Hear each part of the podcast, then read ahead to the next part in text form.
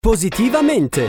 Le buone notizie per un mondo migliore a cura di Avis, Associazione Volontari Italiani del Sangue. Ancora una volta ben trovati con il nostro appuntamento di Positivamente. È partito il nuovo progetto di corridoi lavorativi promosso dalla CEI, Conferenza Episcopale Italiana, e Caritas. L'idea parte dalle positive esperienze dei corridoi umanitari per rifugiati che hanno visto arrivare in Italia negli ultimi tre anni oltre 6.000 persone ed è la prima sperimentazione a livello europeo. Ma cosa sono i corridoi lavorativi? Ce ne parla Oliviero Forti, responsabile dell'Ufficio Politiche Migratorie e Protezione Internazionale di Caritas Italiana. Si tratta di corridoi che nascono all'interno di quelli più noti che sono i corridoi umanitari, per i quali noi abbiamo firmato un protocollo con il governo italiano e che ci consente dal Pakistan e dalla Turchia di trasferire un certo numero di cittadini afghani che sono fuggiti in questi paesi che per questo vengono definiti paesi di primo asilo quindi la possibilità di arrivare in sicurezza in Italia diventa una grande opportunità.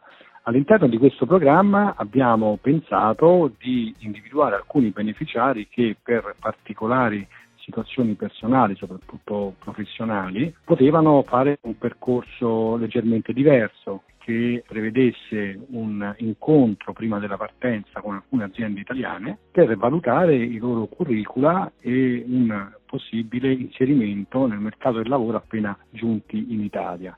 Quindi sono certamente persone che, come le altre, hanno bisogno di protezione, ma che diciamo, nel loro percorso vedono un'opportunità ulteriore che è certamente per loro, ma anche per il nostro Paese, perché nel momento in cui delle persone vengono accolte, poi potranno in qualche modo contribuire al sistema Italia attraverso le loro competenze. Queste esperienze seppur limitate nei numeri, aiutano a cambiare la narrazione sul tema delle migrazioni e soprattutto sul tema dei rifugiati, che non vengono più visti e percepiti esclusivamente come un peso, ma parte attiva di un processo. Nella solidarietà si può anche trovare spazio per valorizzare competenze o percorsi professionali. I primi gruppi di rifugiati afghani che hanno aderito al progetto pilota dei corridoi lavorativi sono già arrivati nel nostro paese e insieme a loro anche le rispettive famiglie. Si tratta di ingegneri civili, graphic designer, dentisti, sarte. Oliviero Forti, responsabile dell'Ufficio Politiche Migratorie e Protezione Internazionale di Caritas Italiana, ci ha raccontato come si è svolta la selezione dei candidati. Nel corso delle interviste che noi ordinariamente svolgiamo nei paesi in cui abbiamo questi programmi umanitari, intercettiamo talvolta dei profili che a nostro avviso possono intraprendere questo percorso lavorativo, sia perché ben predisposti, sia perché hanno quelle caratteristiche che riteniamo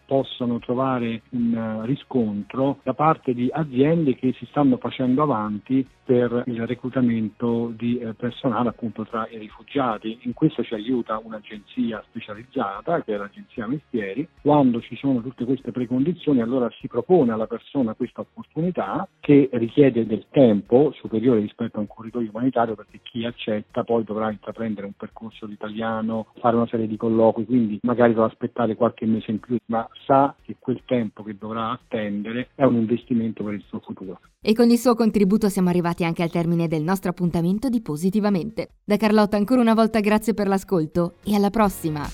Positivamente! Le buone notizie per un mondo migliore a cura di Avis, Associazione Volontari Italiani del Sangue. Pensa alla bellezza dei piccoli gesti utili agli altri. Pensa alla gioia che si prova quando a compierli siamo in tanti Pensa al coraggio di superare le proprie paure per prendere una scelta importante. E ora pensa a te, a quanto sei unico e speciale e a tutto ciò che di prezioso hai dentro. Mettiti in gioco e dona il sangue. Scopri come su abis.it.